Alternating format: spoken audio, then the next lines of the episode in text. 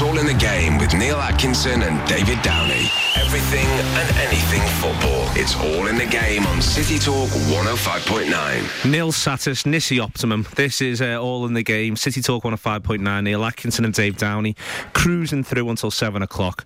And what we're going to talk about is what Dave got us all talking about last week, what he got himself talking about over the weekend. I want to talk about how Everton essentially nil satis, nil nisi optimum, Dave, how Everton get themselves mm. to where you want them. It's one thing for you to say that you think that, there are these issues and you think you put the case very eloquently. You put it eloquently here, you put it eloquently talking to us on the Anfield Wrap, you put it very elo- eloquently in writing, which I think the City Talk account should actually tweet during this show in order to get uh, have people aware of precisely what it is I'm referring to with reference to, to Dave. Um, you feel as though things are, are, are rotten may be a slight overstatement, but you feel as though there needs to be significant change at Everton. What sort of change is it that you want in practical terms? What would you like to see the club do differently? They've now got effectively five months until the kick off of next season. There's, you know, there's then that season to, to work, to experiment. What do you want to see? Um, well, I, I think that there's there's there's two sort of channels I think Everton have got to to be aware of first of all and recognise that where there are issues the first one is the, the obvious, which is what we see on the pitch, what we see in this season, what we've seen develop and sort of, you know, decline over the, the season and, and the way the managers approach things, the way various players have, have, have been this season. Um, that needs to be addressed as, as all football clubs would do. They would assess their season mm-hmm. and make the appropriate changes. Um, the, the way it ties in with the other way of of thinking, the other issue Everton have is the added income that we started to see at the uh, beginning of this season when we when we signed Lukaku for 28 million. Um, that needs to supplement what needs to change on the pitch. Now, the the problem I have and the problem you know an increasing number of Evertonians have is how that's managed, how that's ran, um, and how that's generally there's no long term, medium term, or even short term plan in place for that. I mean, you know, you, I, I, remember when Rafa Benitez took over at Liverpool, and it was and, and as well. I think he said the same sort of similar thing where there was a, and I hate the word this project. You know, where there's a there's a plan, there's there's a yearly sort of instalment basis type thing going yeah, on. This is where we where, expect to be. Yeah, me and you had a, had a conversation off air last week about you know you, you, you believe in uh, you know largely three year cycles with football clubs and, and how player turnover works and things like that. Everton have never ever really had that. They've gone from season to season, and it's sort of been the general attitude that. We'll, we'll just see how this goes. The the attitude has always been, as far as I'm concerned, get to 40 points see where we can go from there. Make that your foundation of every single season. Now, for a long period of time, that was fine. Um, and, you know, obviously standards rise. What David Moyes did was a fantastic job at Everton. I'm not going to dwell on that because we spoke a lot about it last week and uh, I'm sick to the back teeth of sort of repeat myself on it. But in terms of a plan going forward, that needs to be looked at as a significant period of time in Everton's recent history and take each facet of that and have a look at it and see how you can improve on each one of those. Now, the obvious, the elephant in the room is, you know, the board, the ownership of Everton, uh, always been a very contentious issue at the best of times for Everton. And the, the general argument amongst our fan base now is, you know, people are only bringing it to light because we've had a poor season. Now, my sort of response to that is, well, then there shouldn't be a better time to sort of bring it up because while things are poor, you, you generally get a lot more people on board. You get a lot more people open to talk about it when they see things not being as well as, as well as the as well as they have been previous in previous years under Moyes and Martinez's first season. It's almost a case of striking while the iron's hot, if you get what I'm saying. Mm. Um, now, I'm by no means calling for a rebellion, a revolution, anything like that, but I sort of think that Everton need to install some sort of plan. You know, that there's a, a lot up in the air concerning the stadium move to um, Walton Park, which you know we all approach with scepticism given the two previous failings in mm-hmm. terms of moving a ground, and that's ultimately what Everton needs in in the long term. Um, but it needs to move on, Neil. The bottom line is it needs to move on from a you know a period of sustainability, a period into a period of containment in many ways two genuine ideas for progress. How do you move this club forward? Now, it's uh, what you'll probably say to me is I'm coming up with more questions than answers to what you've given me the question. I, I think there's a number of different things that can be done. You know, you look at in, in terms of you ultimately want investment in the club. You you you ultimately look at Liverpool's model of what they did in terms of bringing in, bringing in some of the independents who can sort of float the club about a bit. Mm. Um, you know, the the message that we get from Everton, which which I think is where, where they really fall short ultimately is it's the same sort of thing that they churn out all the time. You know, we're looking every day for investment. There's, there's, there's things that they, they should be doing a lot better. You look commercially as well. You know, people slate the hell out of Ian Ayre, but what he's done commercially for Liverpool, I'd imagine is probably a really good job. I, am not privy to the sort of thing you probably done, yeah, he's done a good job. I think it's. I, I, I think you know, he's, done, a, done a good job. I think there's there's the there's different limitations, obviously in and around Everton. I think to, to take what you're saying sort of one step at a time, I think that there's got to be an acknowledgement that it's very, very difficult for uh, for any side to sustain and do very well in the Premier yeah. League um, who haven't got you know, I mean, it's it's difficult enough for Liverpool. They've got the fifth biggest wage bill in the country. Uh, Liverpool struggle, uh, and I think that needs to be said. You know that that's that if if if, if Everton are trying to get to a moment, a peak, and, and sustain it. You know, I think that there's got to be an acknowledgement that Liverpool, who are significantly richer than Everton for a variety of reasons, it's all you know, it's it's it, it's relatively complicated, but that the deck is very much stacked against Everton. Mm. And I mm. do think it was interesting. We were getting tweeted by uh, by Joseph Pepper, who I've had this conversation with before uh, when we, we, we were talking about your piece in the week, and it was interesting with Joe saying that basically the deck's rigged and there's nothing that can be done. And I think that one of the smart things to do, and this is where you know, this is where for me football clubs become become suddenly fascinating, and this is where there's this conflict between a football club and a business. Everton should, in the same way that I think Liverpool should, they should be genuinely um, calling for a cap on ticket prices. Uh, countrywide, mm-hmm. and the mm-hmm. reason why is simply because Everton, can't, Liverpool can't win an arms race, but Everton certainly can't win an arms yeah. race. So if you can find a way to, to, to, champion the cause that, for instance, you limit ticket prices, then you limit what other people can get yeah. through the gate, so on and so forth. You're beginning to win that argument. But I think in general, you know, Everton should be internally in a Premier League discussion. They should be arguing for a more equitable split of money. You would think, you would think that uh, Everton would be in a position to lead along with, say, Tottenham, say anyone apart from Man United, Arsenal, Liverpool, Chelsea, and City. Mm. You would feel as though the other 15 members of the Premier League club should be able to push for a way in which the, the way the, the, way the money splits for it to become more equitable, for them to find a way. You know, you would think that if there was genuine dynamism in a boardroom in any of these boardrooms, you would think Everton could make common cause with Daniel Levy, with you know, with, with, with other owners in the country to find ways in order to ensure that that split is as equitable as it can be, so that you can't have a situation where a Manchester United and Arsenal etc. can run run away. You'd be looking to push all of the things that make the deck as unrigged as possible. And I think that's the fair, you know. And when you have the exchange with Joey's, but I don't understand why people aren't sort of campaigning on it. Well, in, in some ways they are, but also why does this always fall to football supporters? Mm. Why why aren't the people in these Absolutely. boardrooms that I'm mentioning yeah. saying to one another, well, it's it's fundamentally unfair? Why, for instance, aren't Everton railing against the fact that Chelsea are effectively getting around the FFP rules by having 28 players out on loan? Why isn't someone in Everton's boardroom, in Tottenham's boardroom, saying Liverpool have got 10 players out on loan? Why aren't they saying, you know, you should only be allowed to have five? Mm. It's a competitive advantage. Why aren't they, and the reason why is because, and I do think it is a mentality point, is that because of the money that perpetuates for Everton and Spurs in comparison to say Burnley. You know, because of that, there's the, the, it, it, it it keeps that gulf in place. Mm. You know, it's very very difficult, and, and to a certain extent, Everton have had a good go this year, but it's very very difficult for Everton to go down. Given the stuff that we talk about on mm. wage bill, yeah. it impacts Everton going up, but it also impacts Everton from a going down point of view. So you've got to be you've got to have a risk taking mentality to say, can we basically make this fairer? Yeah.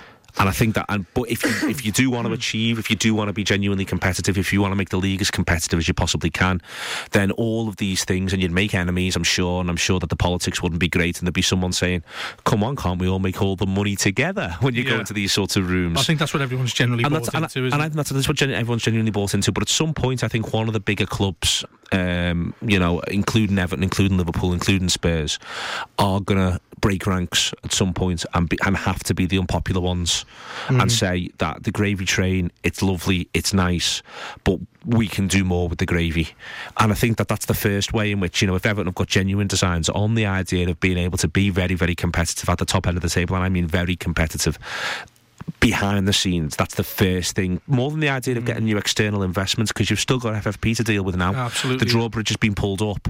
You know, more than the idea of even of a ground move.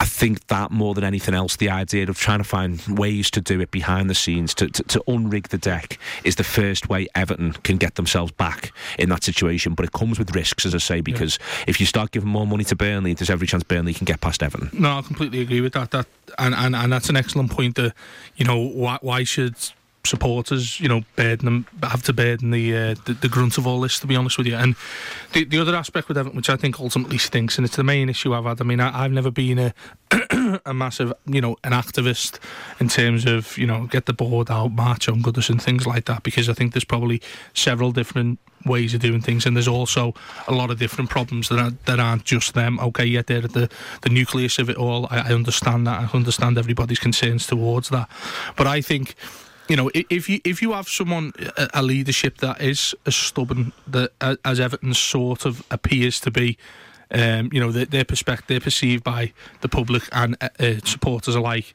that they are very stubborn, that they are not going to sell up to. I mean, the, their obvious argument is we're not going to sell to any Tom, Dick, or Harry because you know you look, look at the examples of Portsmouth, you look at the you know even the extreme ones, even even the just that you know you look at the Hicks and Gillett. Of course, exactly. Um, and and that's a perfectly valid argument. It really is. The the real thing that gets me is Everton's commercial dealings. Um, you know, looking at and again, I'm only an observer, and uh, you know, I beg to be told otherwise. But you know, you, you look at how Everton don't exploit things that they should be doing. And you know, you said you, you said to me quite rightly, you know, Liverpool have the lion's share of, of the most things that go on in this city, footballing wise, in terms of um, commercial deals, in terms of you know general success of the club in recent years, in modern history. Mm. You know, Liverpool hold all the cards. The the thing that I'd like to see us do, which is probably a little bit more of an outsider, uh, you know, a different way of thinking, is what are Everton's unique selling points that are different to Liverpool's? Now, you start by looking at your personnel. You, you look at Tim Howard now, as much as I've slated Tim, Har- Tim Howard all season, giving both battles on every opportunity you've given me on our show, Neil, um, he is, is, is seen as a hero in America. And you look how MLS and mm. you know soccer in America is kicking off now.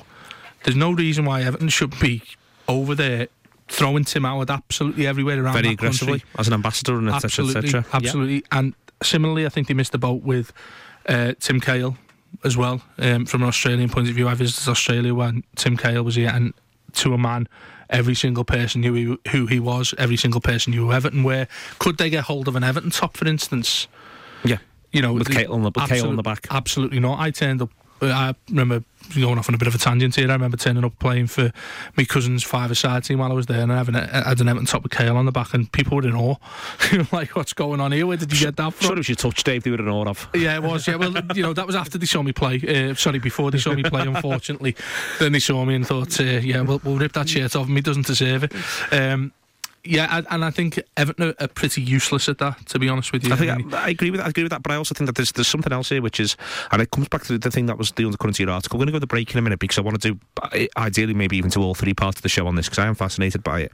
But there's another thing here, which is that I, I, I think that I think Everton need to have more of a sense of who Everton are. Absolutely, and that helps you therefore then go and sell and, and be able to say, you know, this is if you mm-hmm. if you follow Everton, this is this is what you follow, this is what you're getting into, and that that sense of what Everton are. And as I say, it's all over your article, and it's and, and I think and I don't I'm slightly uncomfortable saying this as a Liverpool supporter because people can say, oh, here he is, the Kopite, and so on and so mm-hmm. forth. But one of the things that I, I, agree with you on is that the sense of who Everton are has to be something that's bigger and greater than not Liverpool. If you're trying to speak to people who are another continent away, who've really not got a geographical sense of Everton, and this is important. Um, I was fortunate enough to get uh, Peter Carney does these excellent bus tours for for Liverpool supporters, and again, it's the easy thing to say. And did you hear what the Kopite said on City Talk? But wherein he had a couple of lads who were from abroad, and they could not get their heads around the proximity between the two grounds. Uh, Peter took us into Stanley Park and basically found that he got the point that's equidistant. He's, it's a wonderful tour. This thing Peter does. Uh, it's about football and Liverpool as a whole. It focuses a bit more on Liverpool than Everton because Peter himself supports Liverpool, but it's, it's a fascinating mm. historical thing and they could not get their head around.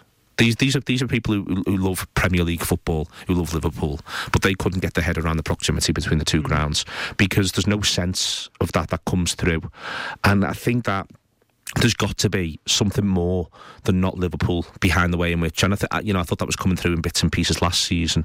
But you know, I there's, I also saw that you were having a, an argument on Twitter with someone who was saying that you know all of Everton's spells are just golden spells, and then there's there's, there's fallow periods. Well, that's the case for everybody. Yeah.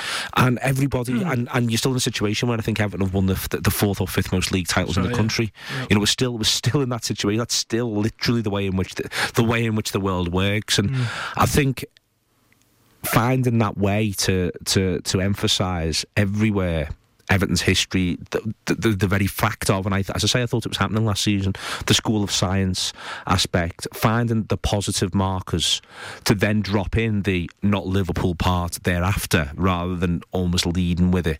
I think that, that would be, you know, would, could only help when you're speaking to mm. someone in Australia. Yeah, well, and and you know, it's no coincidence that all of those have absolutely nothing to do with any sort of acknowledgement towards Liverpool, which is generally what the modern day way Everton conduct mm. themselves is. I mean, you look at the uh, I mentioned in the piece that I've written. You know, you, you look at the the slogans they use for the PR campaigns with season tickets. It's you know we go the game. That's a nod across the park. You know, every time you see Liverpool don't sell out in a way, and people two. expose it all over the place. Everton two, Liverpool one.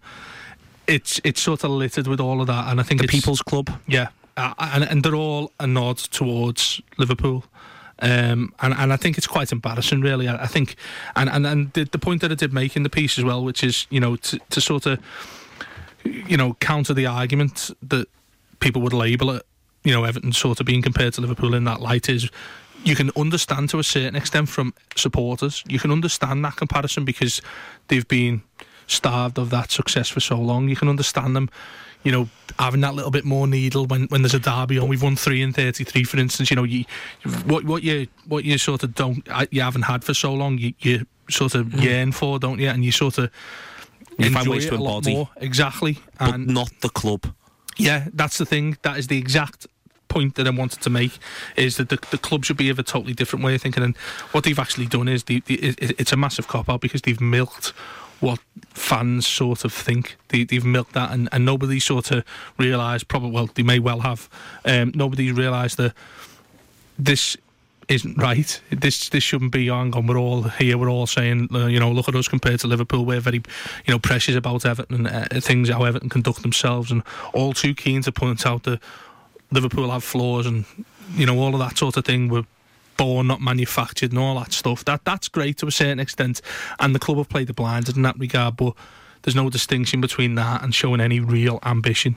Okay, uh, all in the game. City Talk 105.9. We're going to keep talking about this. We're going to talk about it on the pitch after the break.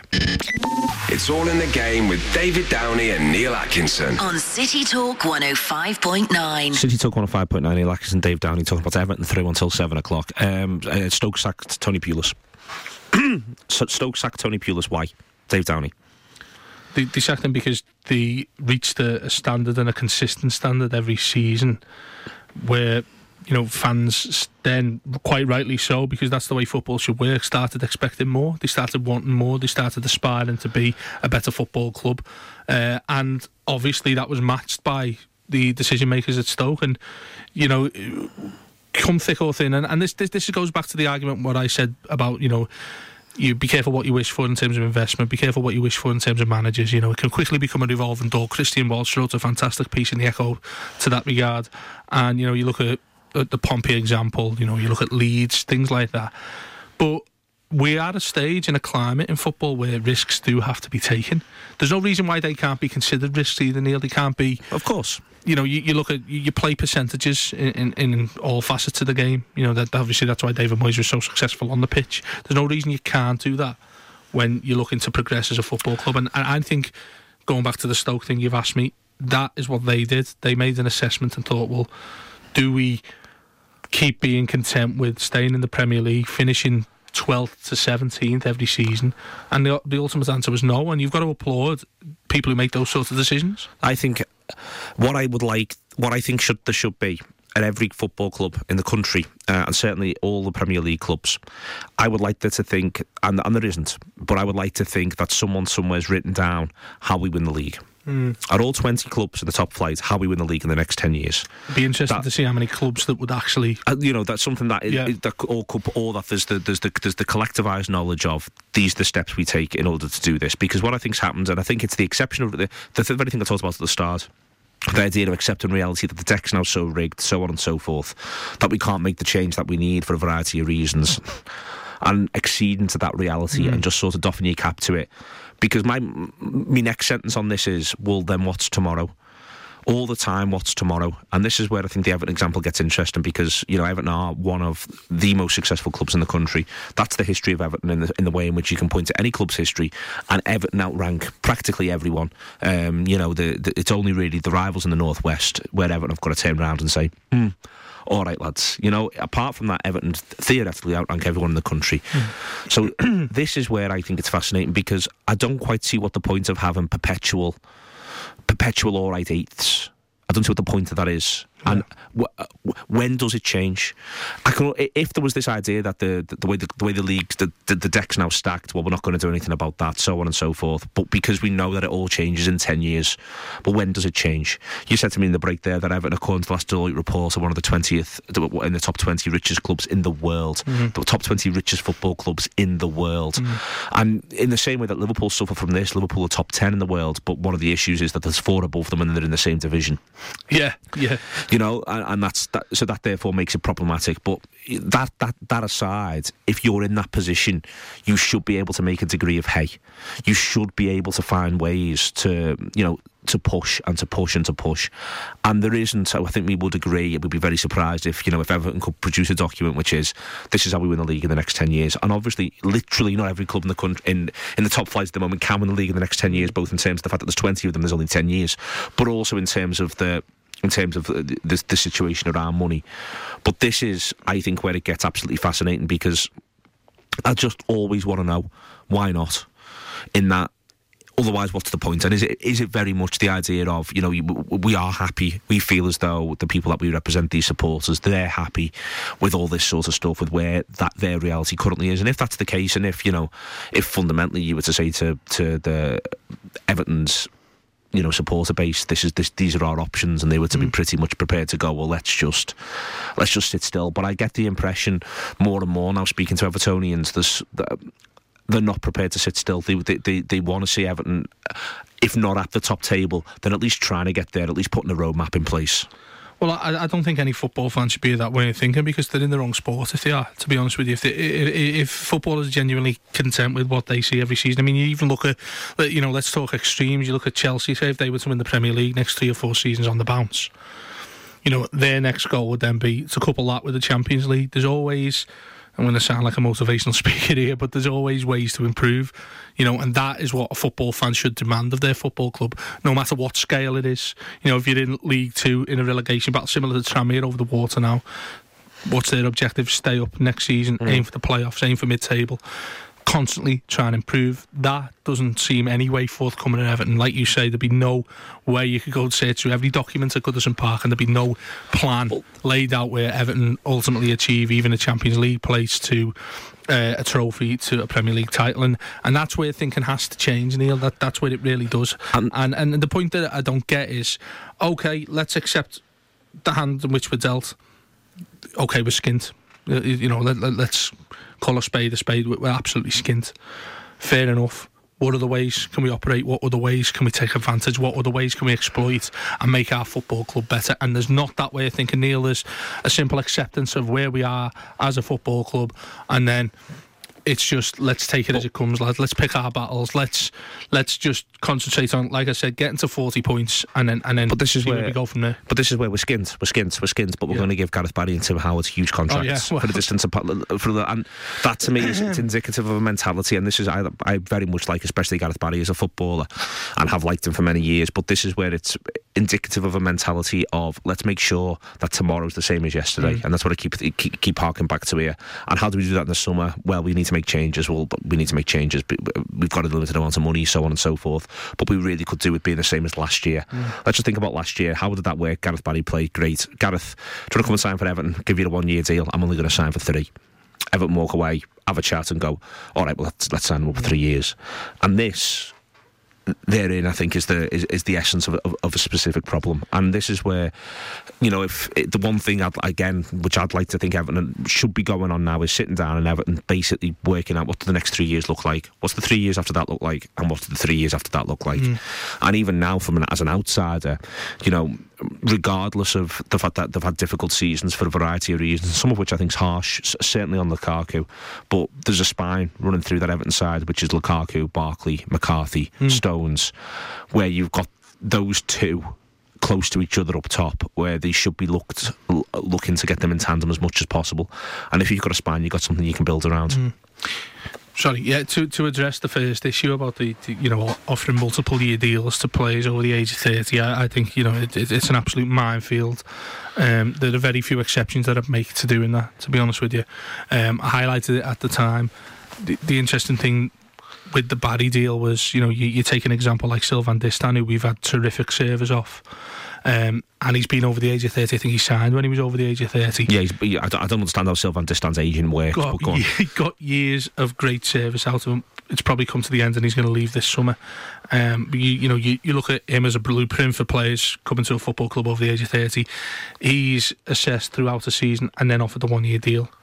Now, I can understand. I mean, Gareth Barry's played the blinder, really, hasn't he? Because he said other clubs want me, which he yeah, probably did. I almost certainly would have done, yes. And you know, I'm only going to stay if you can give me three years. I enjoyed my time last season. I need to safeguard my future. I'm retiring soon. I need to milk the cow as long as I can. That's understandable from his part, but the way, I mean, I'd love to have been there for the a, a fly on the wall for those negotiations when Everton are sort of held over a battle, really. Because but they don't need obviously but the, the, battles. But my point about this is the battle is of their own mental creation. Well, this is it. That, that's exactly it. And you know, this is where I think Martinez is in in between a rock and a hard place in a certain extent because, like you say, he's highlighted that Gareth Barry was a major force in Everton's success last season.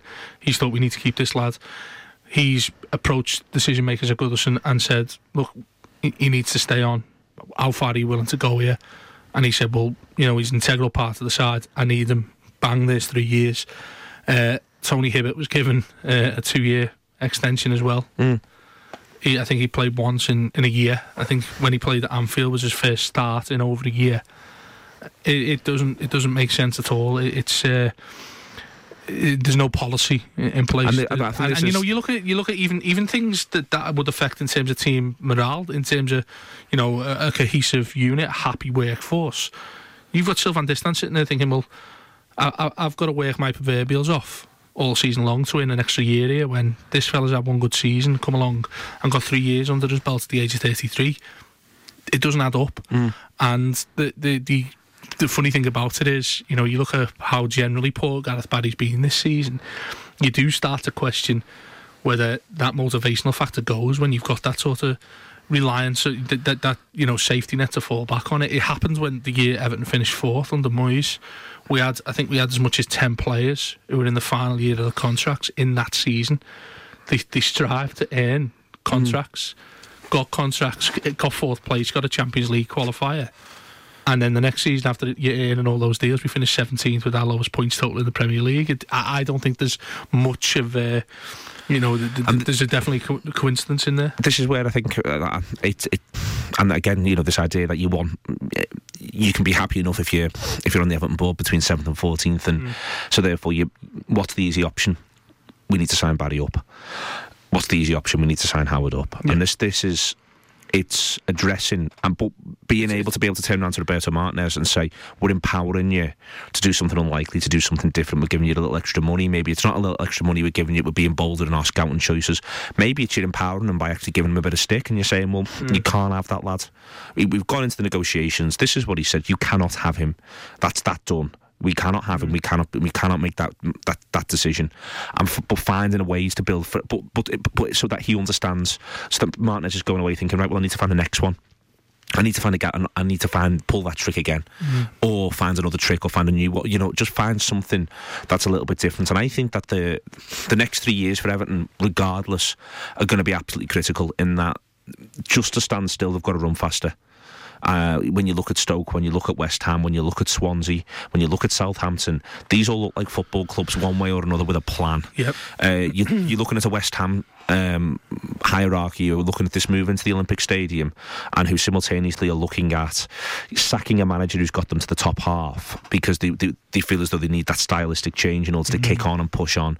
In Stoke, you're looking at a side that they've made their big decision with reference to Pulis, but they look constantly engaged and are prepared to take risks to push forward. Swansea, they look, you know, they're, they're 49% owned by the people or something something ridiculous like that. They're in a, they're in a healthy situation. Even Palace. They seem, they seem self-sufficient. They take over. Mm. The, the, the squad's got 20 workers, all of whom are quite interchangeable with one another, but you are waiting for the idea that maybe they could kick on in, in some way. Southampton look as though they've cracked aspects of recruitment. You, you delve into the club, the manager has nothing to do with recruitment.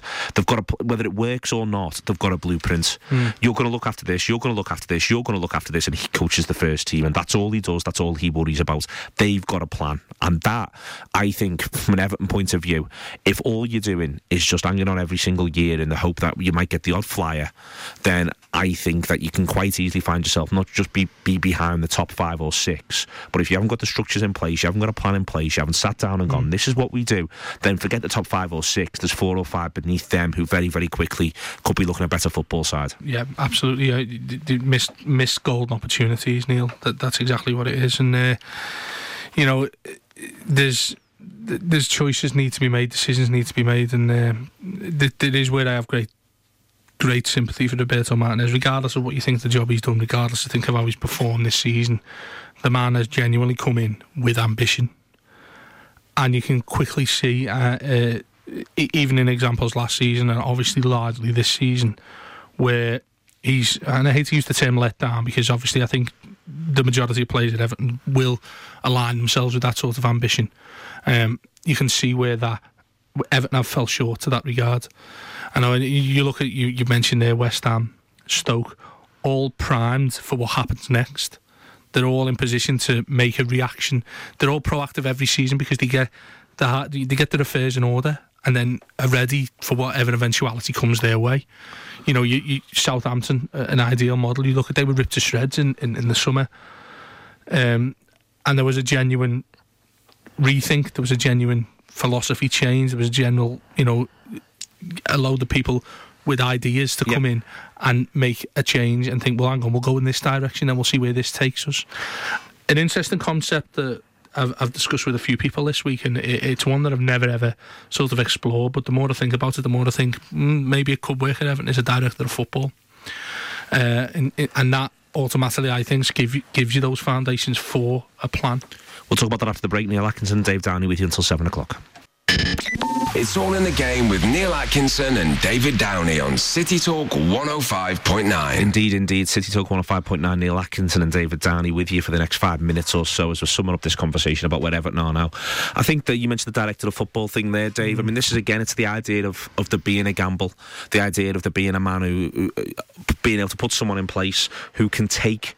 Um, show leadership, take risks, take work out of the manager's hands, make it more straightforward in a sense, be responsible for a lot of what's going on, and be able to say, and, and I think that this is the key thing, you know, have that over, being able to say, well, I don't want to be watching Gareth Barry in three years. Hmm. I'll I'll take responsibility for that one. I can understand why this fella does, and it makes sense to me that he wants that we all want next year to be the same as last year, but we've got to have a jumping off point.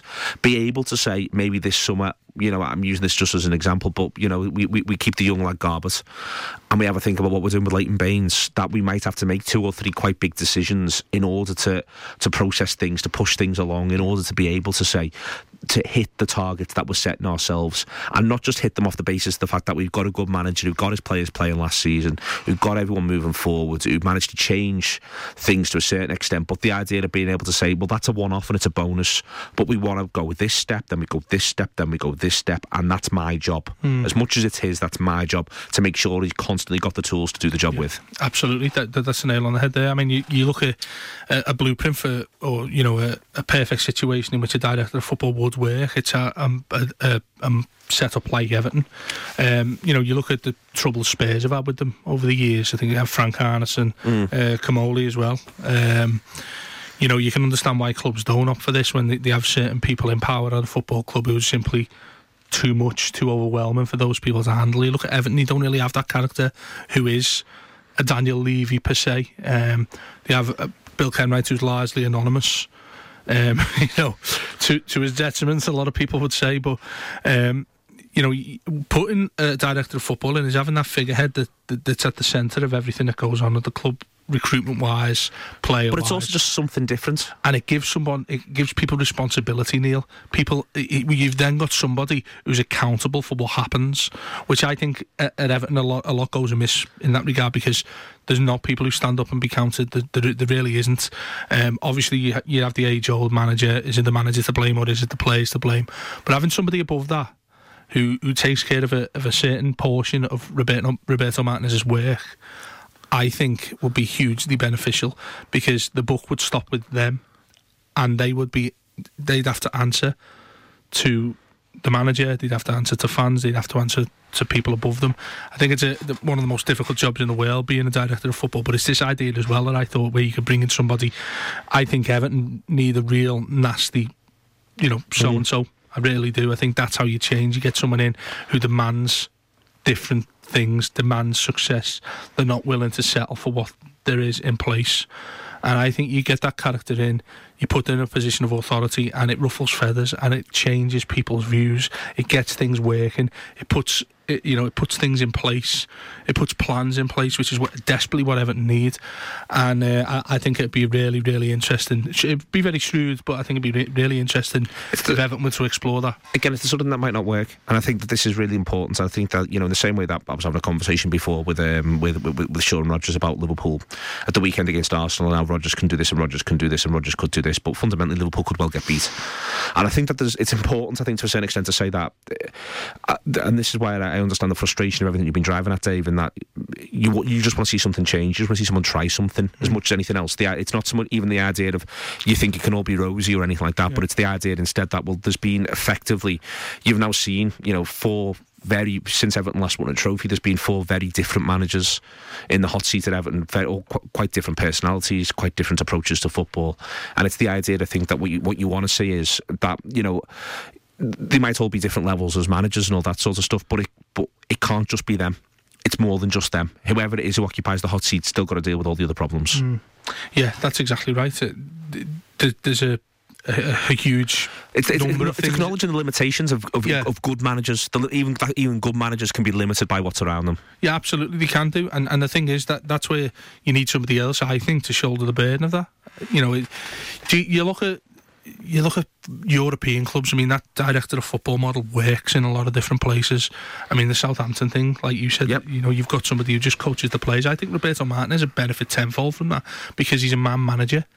You can see the thinking behind Liverpool trying to do it initially when they approached Brendan Rodgers. I think I'm right in saying mm-hmm. he wanted that sort of structure in place. Obviously, there was a compromise reached where obviously you have the transfer committee, which is you know under, yep. under close scrutiny uh, all the time at Liverpool, but the, the simple thing to say is it takes away certain sides of Roberto Martinez's job that he probably could do without having to do on a daily basis. Okay, then this has been all in the game this weekend. Neil Atkinson and David Downey. The the, the, the, interesting stuff right the way through. Uh, a couple of things to take from it. One is that I think people, ju- a lot of people, just want to see football clubs move forward and push on. The other thing as well to take from it, which is very, very important, is you know don't go around the place and be saying to one another how City talk. You know all they care about is Liverpool. Me and David back with you next week. How about that for an hour?